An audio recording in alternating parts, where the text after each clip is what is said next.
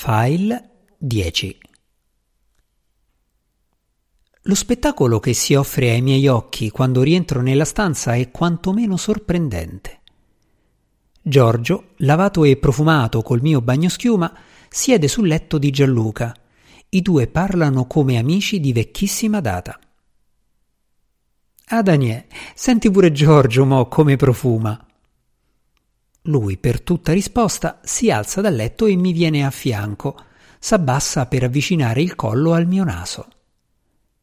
Senti, mi fa tutto orgoglioso.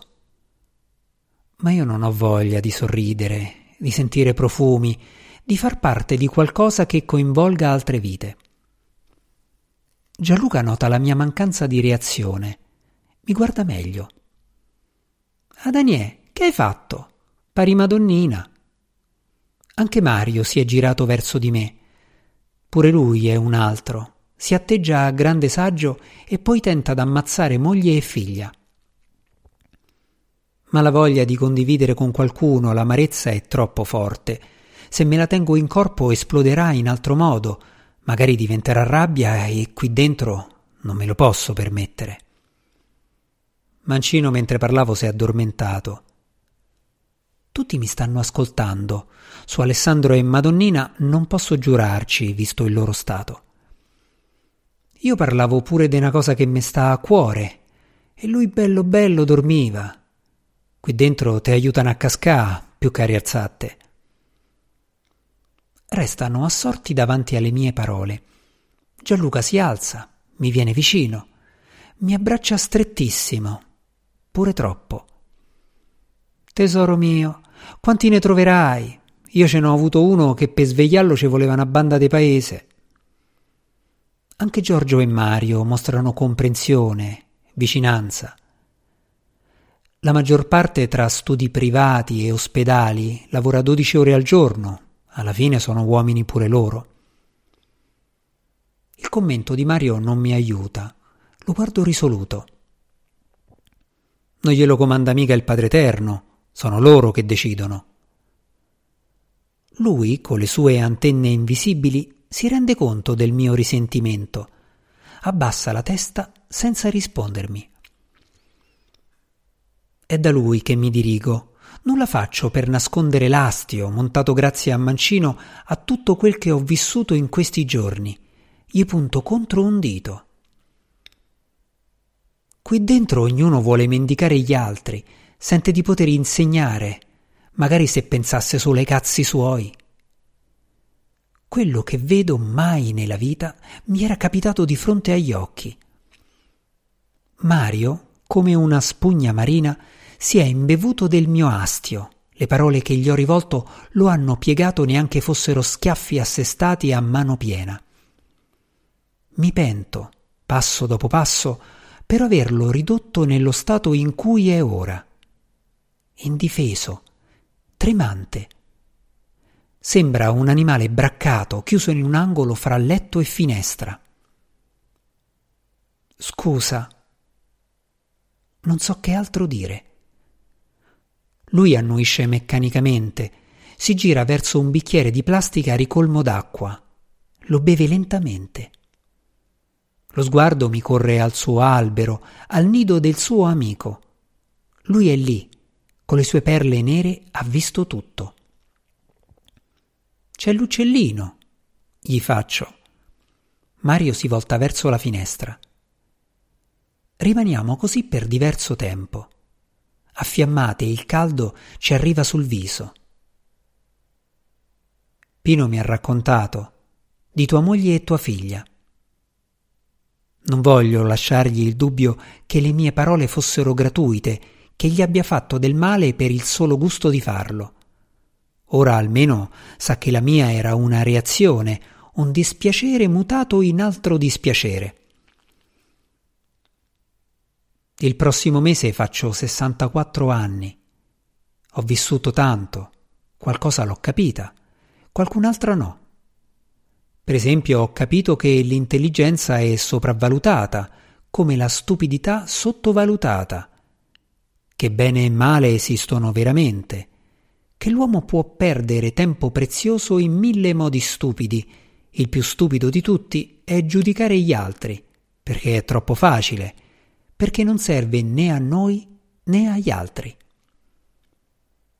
Mi vedo improvvisamente in tutta la mia presunzione, il dito che ho puntato verso Mario come una pistola rivolta su un innocente. Proprio io. Io che mi sono guadagnato questo TSO per aver quasi ammazzato mio padre. Mario, un poco alla volta, è tornato quello di sempre, con il suo tesoro di umanità da condividere con chiunque voglia. Guardati attorno. Qui dentro siamo tutti vittime e carnefici di noi stessi. È vero quello che ti ha raccontato Pino. È successo ormai tanti anni fa. All'epoca il male era insopportabile. Mi avevano appena messo in pensione per malattia. Non riuscivo più ad andare avanti, a sostenere la famiglia che amavo. Gli uomini, quando non possono proteggere, iniziano a distruggere. Lo fanno anche gli animali. Così ho iniziato a distruggere quello che adoravo. Una notte ho rischiato di far finire tutto. Mia moglie e mia figlia sono andate via. Hanno fatto la scelta giusta. Io ora il bene glielo dimostro tenendomi lontano da loro. Facciamo scorrere altro tempo, in silenzio, guardando la vita muoversi dentro l'uccellino, indaffarato nelle sue cose, nei suoi misteriosi pensieri, senza bisogno di dirci nient'altro. Pino, con una bacinella piena d'acqua, entra in stanza. Me levo il pensiero prima di pranzo. Armato di spugna, inizia a lavare Madonnina, un braccio per volta, poi il turno delle gambe. Quando gli toglie il pannolone, volgo lo sguardo da un'altra parte. Madonnina lo lascia fare, guardo i suoi occhi, spalancati verso il soffitto. Sono immensamente simili a quelli dell'uccellino di Mario, perle nere indecifrabili, vivi di una vita oscura, inaccessibile al genere umano. Cosetto, via dammi una mano. Il cosetto, che Pino chiama a sé, sono io. Mi fa prendere Madonnina per le spalle, lui intanto gli lava la schiena. Non posso esserne sicuro, forse per la posizione. Il mio viso è distante un palmo dal suo appuntito, ma per un attimo ho avuto l'impressione che Madonnina mi stesse guardando con intenzione. Come un bagliore di lucidità nei suoi occhi, subito riconquistati da quella nebbia nera che li avvolge da dentro. Non ho pranzato e dire che il riso al sugo aveva un aspetto decoroso. Oggi è il terzo giorno di TSO, il peggiore di quelli passati qui dentro. Ad aumentare il disagio è il caldo massacrante, saranno le due passate. Se stessi a casa mia mi andrei a fare la seconda doccia della giornata. Ho lasciato la mia stanza con gli altri che provavano a prendere sonno, ma il caldo rendeva la cosa difficile anche per loro. Nel corto corridoio, un parallelepipedo di 5 metri di larghezza per 10 di lunghezza, alle pareti alcune foto a colori dei paesi della zona, due per ognuna delle pareti lunghe, Albano Laziale, Genzano di Roma, Ariccia, Castel Gandolfo. Tutta la mia vita è passata dentro questi paesi. Le scuole, i campi di pallone, le amicizie, gli amori. Un fazzoletto di terra è il mio universo. Non ho mai amato i miei luoghi come in questo momento, la loro bellezza indiscutibile, il compromesso meraviglioso tra storia e natura. Non è un caso che siano meta di viaggi e villeggiature da duemila anni a questa parte. Ora invece mi ritrovo in questo corridoio rettangolare con quattro foto alle pareti, il resto ricoperto di bianco. Bianco. Sporco ovunque. All'improvviso alla gola un senso di claustrofobia. Mi sento imprigionato dentro un'enorme bara dagli interni bianchi. Una bara sotto mille metri di terra, con l'ossigeno sul punto di finire. Il suono del campanello mi fa sussultare, ma nessuno sembra farci caso. Lorenzo sarà preso da altre faccende. Nuova scampanellata, leggermente più lunga della prima. Apro. A un centimetro dal viso mi ritrovo mio padre. Il suo stupore più grande del mio. L'ultima volta che l'ho visto era steso al centro del salone, conficcato nel cuore il terrore di averlo ammazzato. Restiamo a guardarci. Ognuno fa dell'altro il suo speciale inventario. Mio padre si ferma all'altezza dei capelli, allunga la mano verso la chiazza pelata. Non dice nulla. Uno che sta in stanza con me, un poro Cristo, ma è tutto sotto controllo. Mi ci vuole parecchio. Devo ricacciare la vergogna oltre la coscienza prima di riuscirci. Tu come stai? Mio padre allarga le braccia, sembra dire guardami. In piedi, non me vedi? Ci abbracciamo proprio sotto la porta del reparto. Scusa, gli dico. Passerei la vita a dirglielo non solo per averlo quasi ammazzato l'altra sera, ma per tutto quello che gli ho combinato prima, per quello che forse ancora gli combinerò per colpa di questa mente mezza disturbata. Mio padre fa un passo verso di me, vorrebbe entrare dentro, ma io non mi muovo. No, papà, meglio di no. Fa un caldo mostruoso. Preferisco sta qui sulla porta. Io so che il caldo è solo uno dei motivi per cui non voglio farlo entrare. Lui prende atto della mia volontà e si adegua. Tu come te senti? A parte i capelli, tutto a posto. C'è un dottore in gamba. Hanno fatto bene a farmi sta, sta settimana. Vedrai che stavolta finalmente ci capiscono qualcosa. Che fai lì sulla porta? Una voce rimbomba nel corridoio del reparto. È Lorenzo, affacciato dalla medicheria. Spaventa sia mio padre che me. Ma è venuto a trovare mio padre. Lui viene di noi a passo di carica. Non aprì mai più la porta senza permesso, capito? Ma suonava da tanto e non apriva nessuno. Lo lasci suonare i pazienti non possono aprire la porta e poi non è orario di visite. Mio padre mi parla a sguardi, mi sta dicendo di lasciar perdere. Meccanicamente mi passa una busta. Dentro ci sono biscotti e bottiglie di acqua e una rivista. Vado via subito, non si preoccupi. Mio padre tenta di tranquillizzarlo.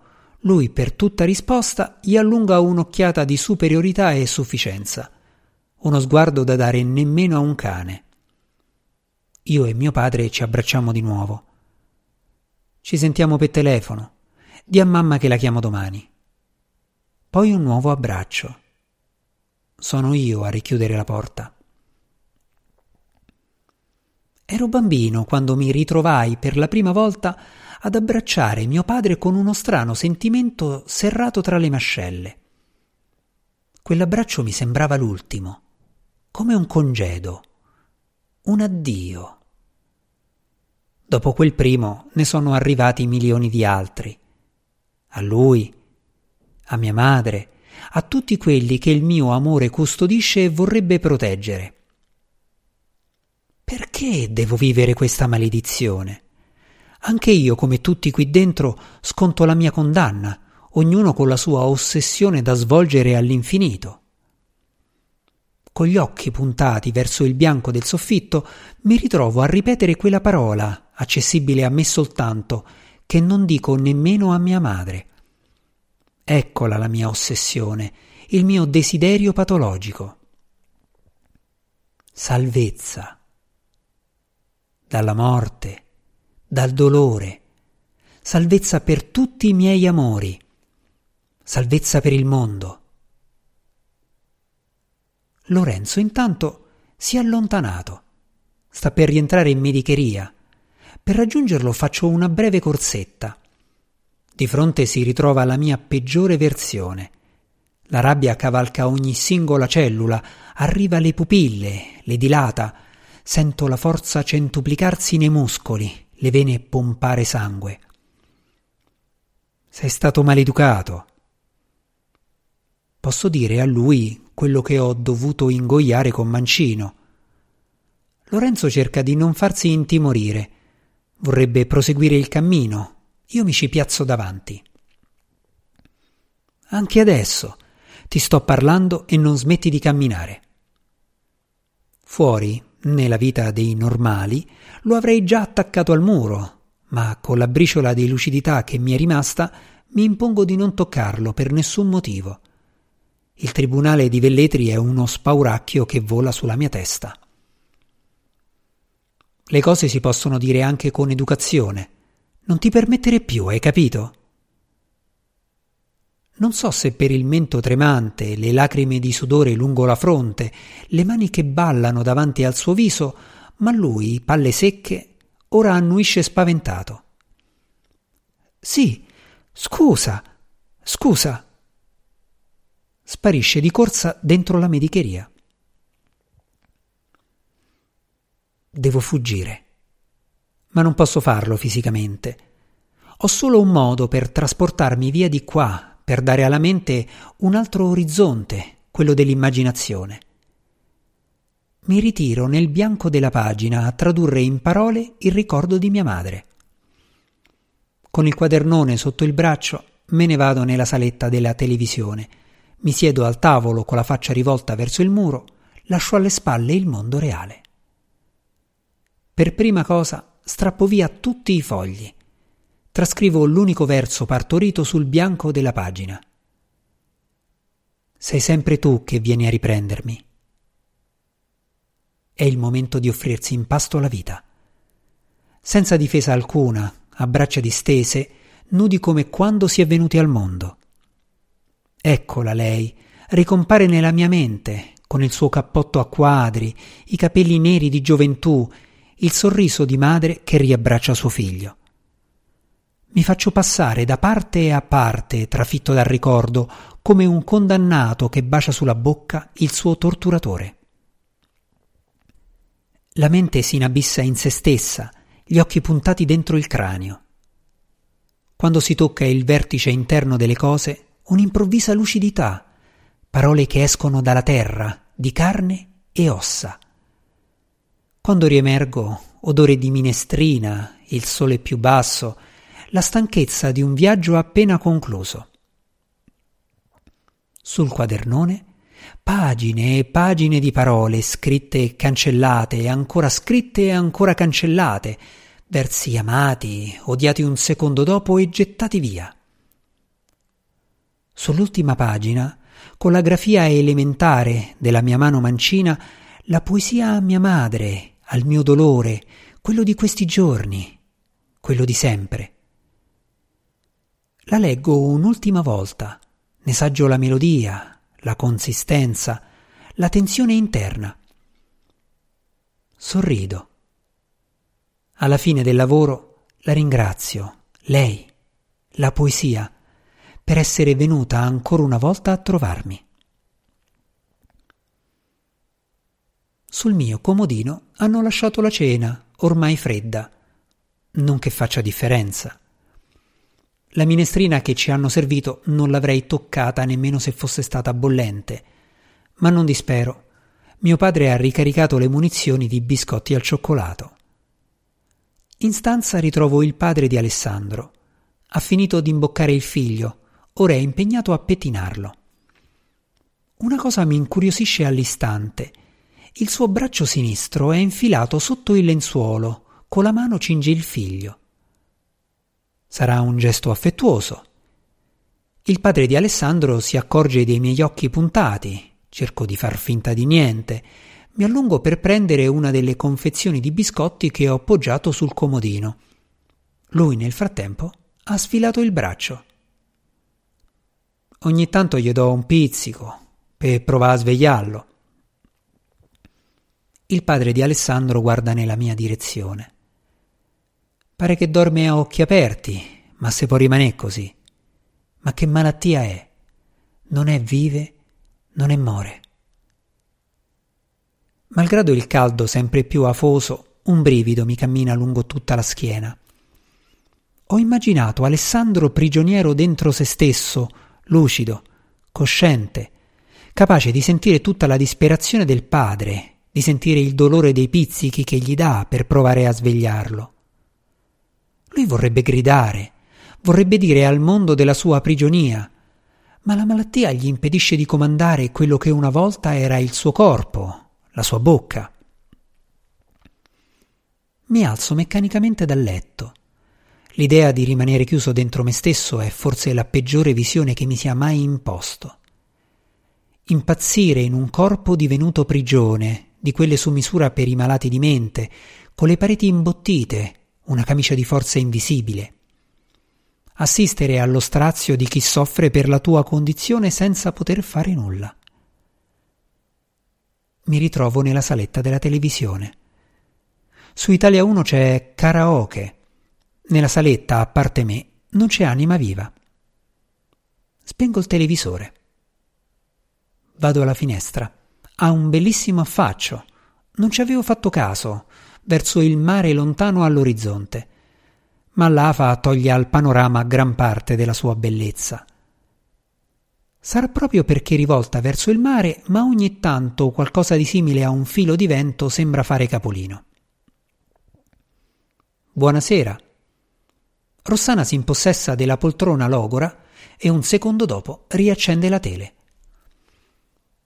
M'aveva detto che il Farganasse me l'ha tolto Cimaroli, ma sulla cartella non c'era scritto niente. Ho fatto controllare. E chi t'ha detto che stava scritto in cartella? M'ha lasciato l'appunto su un foglietto. La risposta di Rossana mi lascia senza appiglio, speranza possibile. Di fronte a me si staglia una faticosa seconda notte all'inseguimento del sonno, tra urla e deliri di ogni foggia e colore. Mestamente torno nella mia stanza.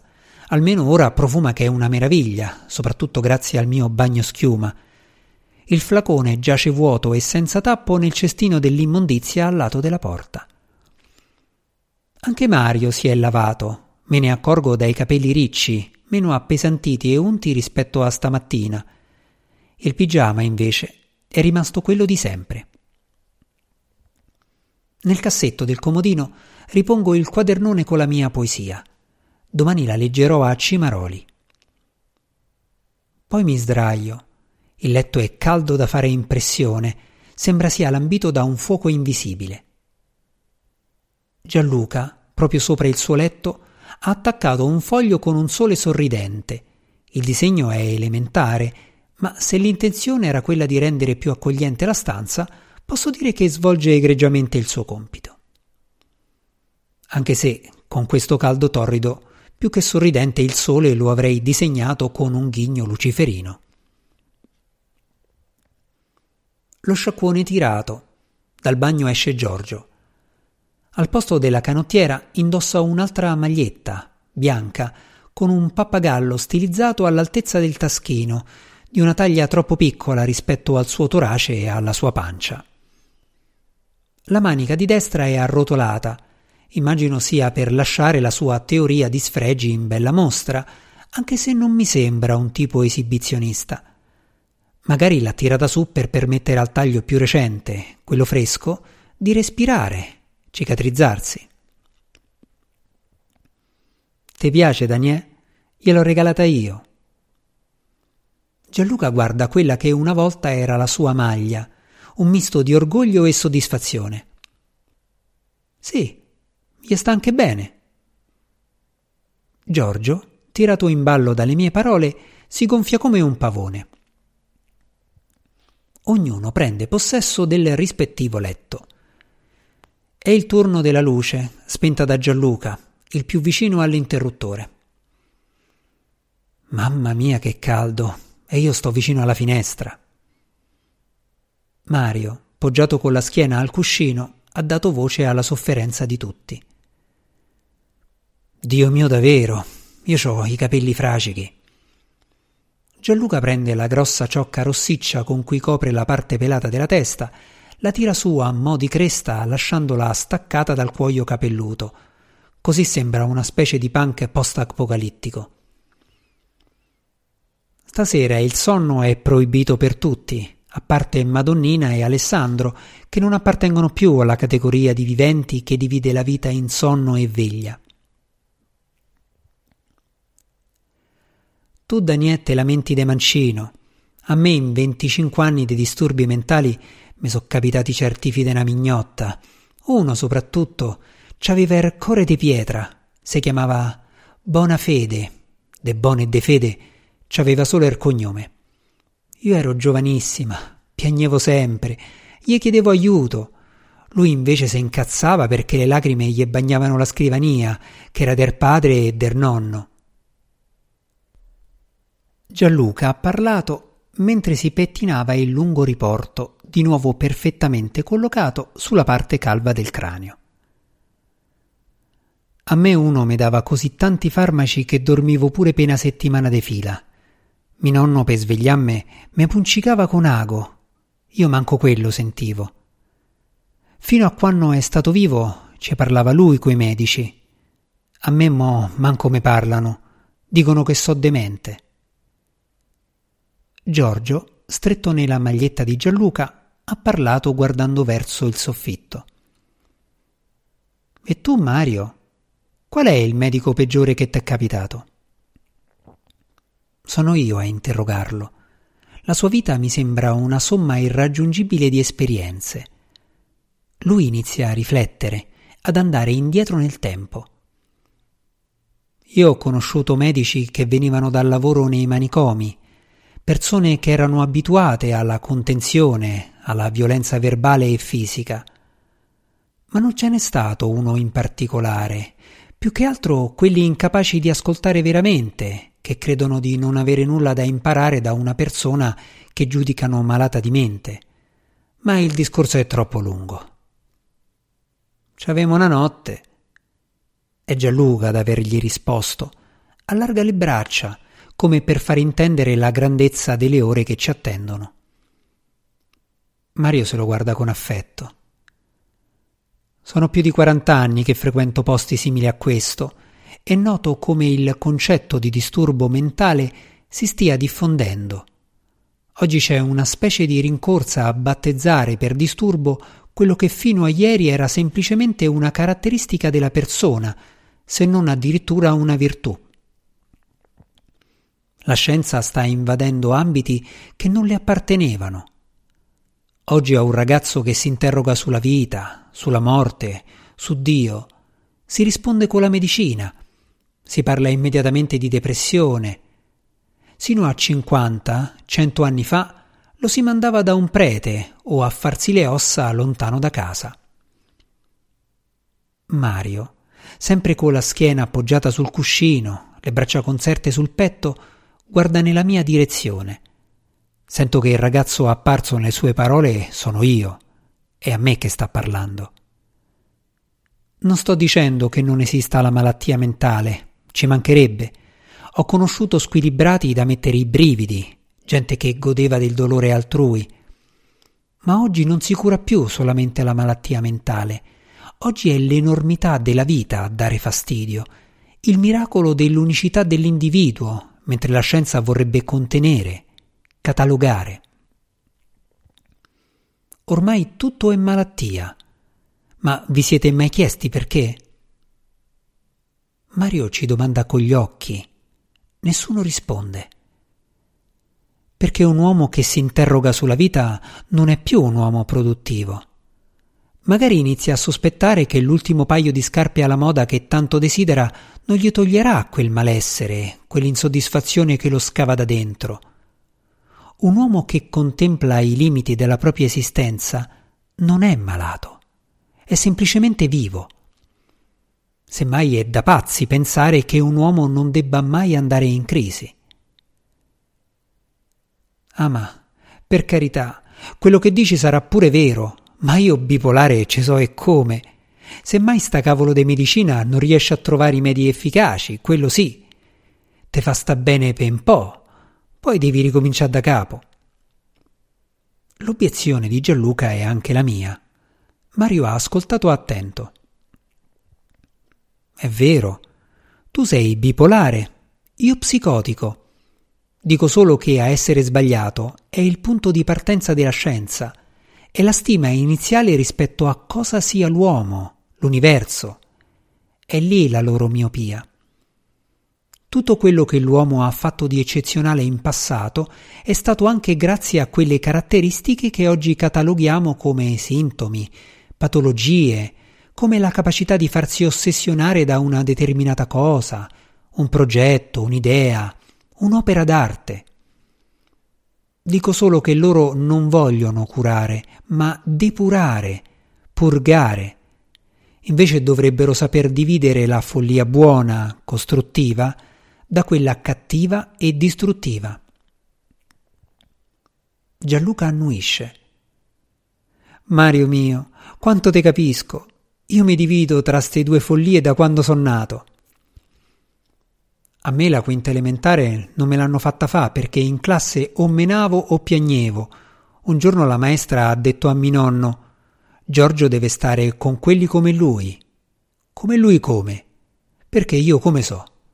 Io non do fastidio a nessuno, ma se me vengono sotto, se mi ridono in faccia, me fanno le linguacce, io m'arrabbio. Poi arriva la polizia, l'ambulanza, se la pigliano tutti con me perché io son matto. Loro che m'hanno provocato invece so i sani, capito? E tu quando te provocano, fagli pure te una linguaccia e te ne vai. Sapessi io le provocazioni, matto e frocio, pensa a quello che ho potuto passare. Tanti, senza nemmeno conoscermi, mi pigliavano a carci al culo, mi sputavano in faccia. Giorgio non risponde. I suoi occhi sono passati da veglia a sonno con la semplicità e la dolcezza dei bambini. Anche Mario è stanco. Lentamente si distende sul letto. Mi guarda un'ultima volta. Buonanotte. Buonanotte, ma poi sono io a girarmi verso Gianluca. Buonanotte, Giallù. Buonanotte, Daniele. È la prima volta che sento qualcuno parlare la mia stessa lingua. Mario, più degli altri, sembra leggermi dentro. Negli anni ha saputo trovare parole per descrivere quello che io ora ancora non riesco a mettere a fuoco, ma che chiede, chiama da dentro. Forse questi uomini con cui sto condividendo la stanza e una settimana della mia vita, nella loro apparenza dimessa, le povere cose di cui dispongono, forse loro, malgrado tutte le differenze visibili e invisibili, sono la cosa più somigliante alla mia vera natura che mi sia mai capitato di incontrare.